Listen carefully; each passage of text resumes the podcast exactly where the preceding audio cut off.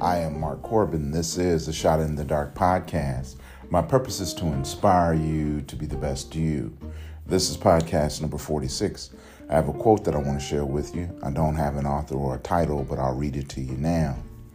I found that growing in this season means being honest about what I want, what I need, what I feel, and who I am. I'll read it to you again.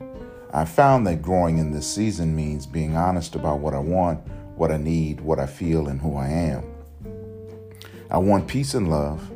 I need to be more disciplined. I feel deserving, and I am more than I have ever been. Praise God. Let's add some scripture. 2 Corinthians chapter 8 verse 21. For we are taking pains to do what is right, not only in the eyes of the Lord, but also in the eyes of man. I am Mark Corbin. This is the Shot in the Dark podcast.